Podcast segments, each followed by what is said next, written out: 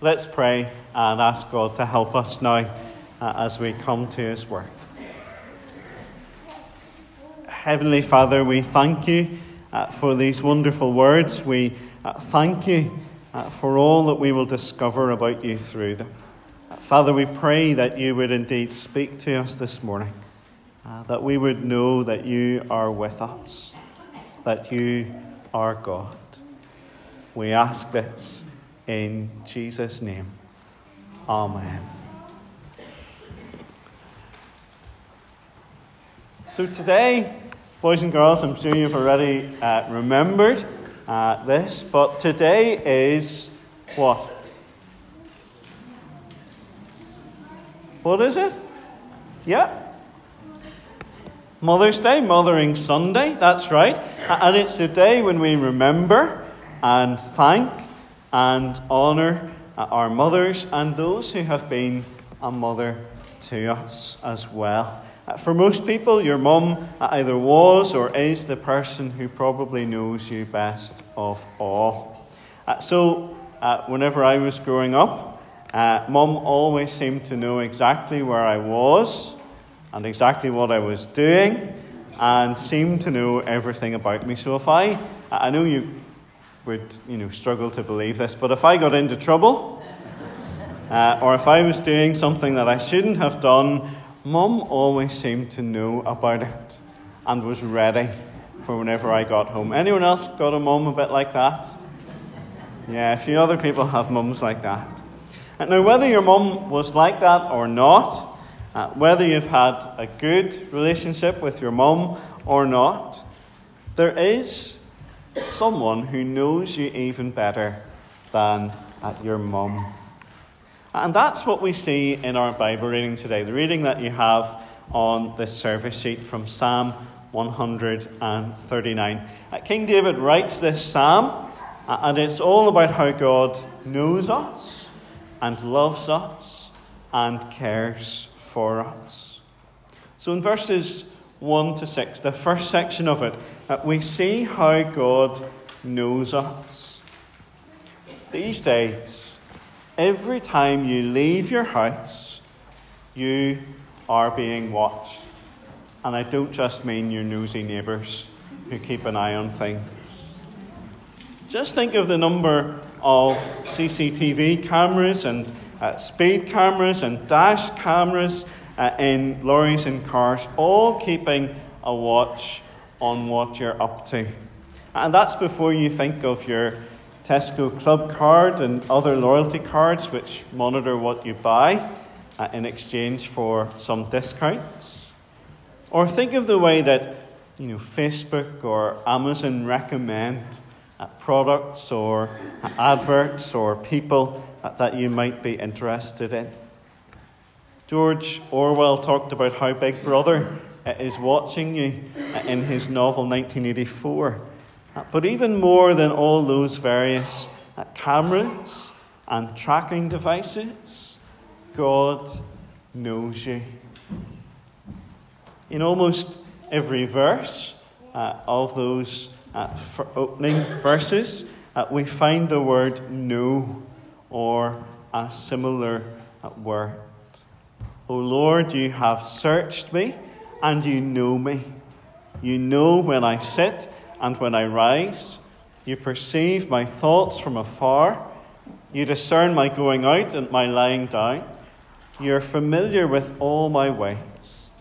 Before a word is on my tongue, you know it completely, O Lord. Every time you stand up or sit down, and we do quite a bit of that in church, in the Church of Ireland anyway, uh, God knows about it. Every thought that goes through your head, God knows about it. Every time that you go out the door, every time that you lie down, God knows all about it. And even before you say a word, God knows what you're going to say before you say it. The question is, though, how does all that knowledge make you feel?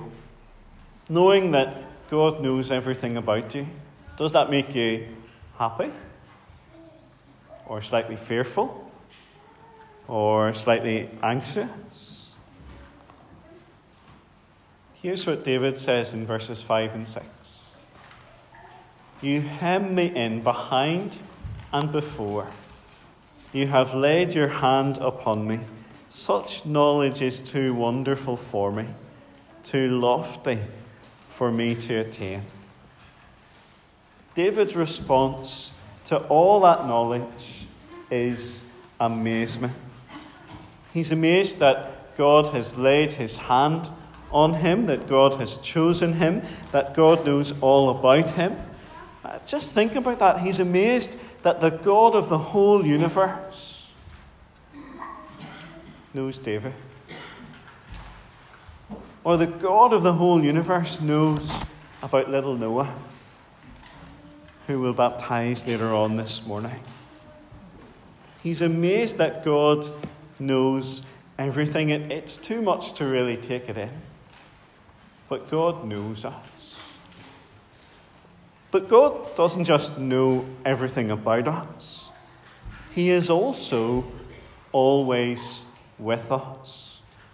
That's what He uh, says in verses 7 to 12. Where can I go from your spirit? Where can I flee from your presence? If I go up to the heavens, you are there. If I make my bed in the depths, you are there. If I rise on the wings of the dawn, if I settle on the far side of the sea, even there your hand will guide me. Your right hand will hold me fast. You might be thinking about summer holidays, or maybe you're thinking about holidays over Easter time. And whether you're planning to go to the other side of the world or the other side of Richhill, uh, the truth is that no matter where you go, God is there.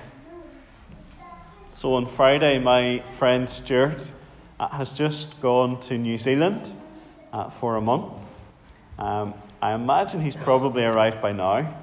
Uh, but when he arrives there, even down under the far side of the world, God is there with him. You see, there's nowhere that we can go that God is not already there. That's true in New Zealand and Norway and even Newry. It's true in Paraguay and Portugal and even Portadown. But it's also true in the darkness. With the clocks uh, springing forward today, this evening, I'm sure it'll be said in your house there's a choir stretch in the evenings tonight. But when the darkness comes, we can't see so well. And maybe we think in the darkness we're hidden.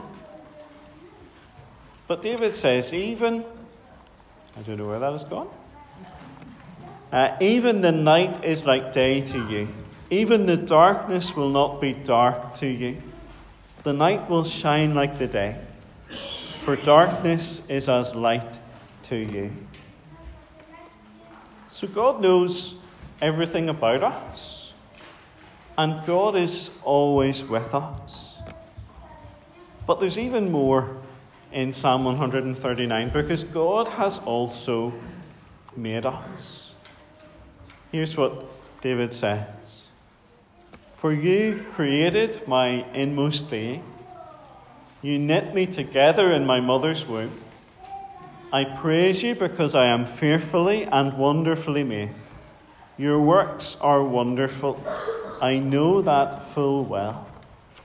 My frame was not hidden from you when I was made in the secret place, when I was woven together in the depths of the earth. Your eyes saw my unformed body. All the days ordained for me were written in your book before one of them came to be. How precious to me are your thoughts, O God! How vast is the sum of them! Were I to count them, they would outnumber the grains of sand. When I awake, I am still with you. Those verses tell us that God made us. Whether you're tall or small, uh, whatever your hair color or lack of hair, uh, whatever your skills or talents or abilities, God made you to be you. God designed you to be the person that you are.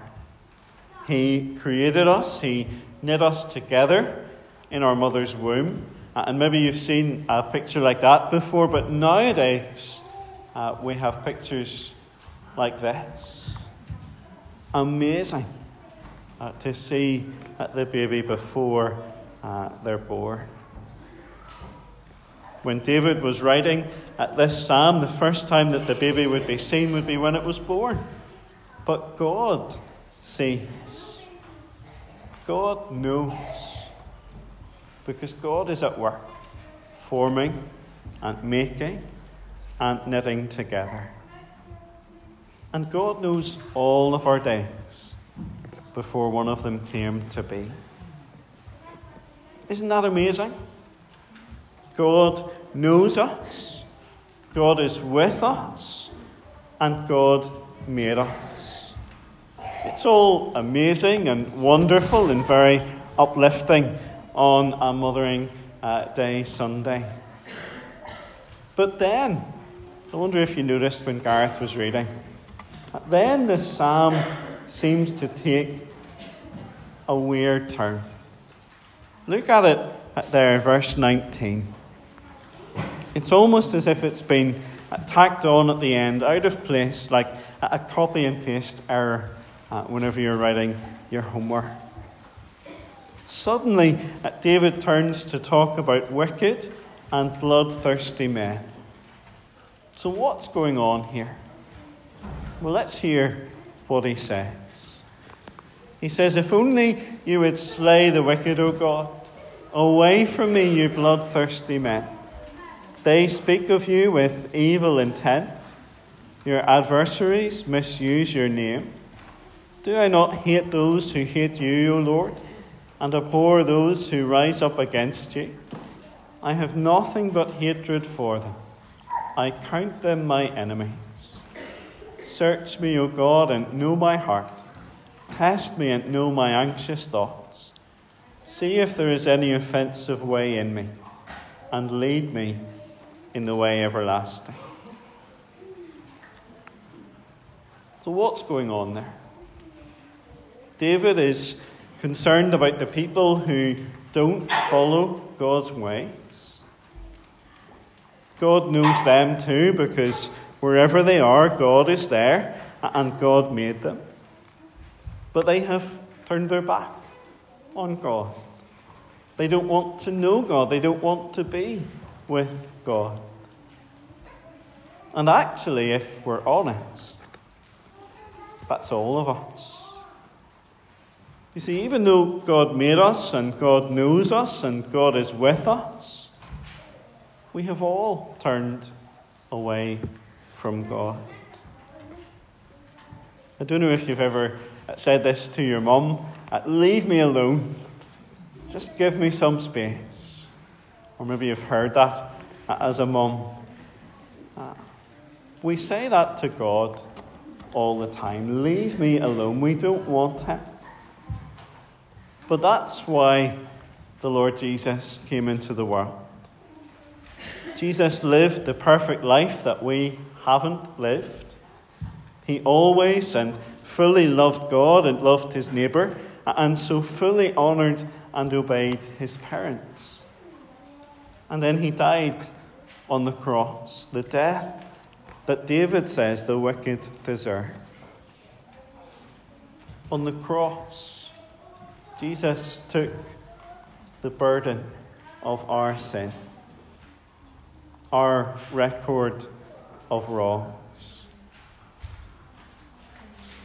Imagine if we had secret cameras following you for the past week, uh, recording uh, everywhere that you went, every word, uh, every word that you said, everything you did, and they were so good that we even had every thought that you thought. Would you like to See? Will I push the button? Show everyone? I'm fairly convinced that none of us would be very content uh, to have our last week on the screen. But Jesus died to take away all the wrong things that we have done. Jesus died to give us his perfect record, his perfect right standing with God, uh, to give us his life as a free gift of grace. We just have to receive it by believing that Jesus died for us as we trust in him. That's what David is asking in those closing verses. He's asking God, who already knows him, to search him, to know his heart, to forgive his sins, and to lead him in the way everlasting. Today, it's our prayer that Noah uh, will grow up to know Jesus as his Saviour to follow in the path of Jesus wherever he may lead him. You see, Jesus already knows Noah, uh, but our prayer is that Noah will know Jesus. But actually, that's not just what we're praying for Noah today. That's our prayer for each of us here today. Uh, that just as God knows you and is with you wherever you go, and God made you, that you would know God as well. That you would know the joy of sins forgiven, the joy of being welcomed into God's family. So let's pray.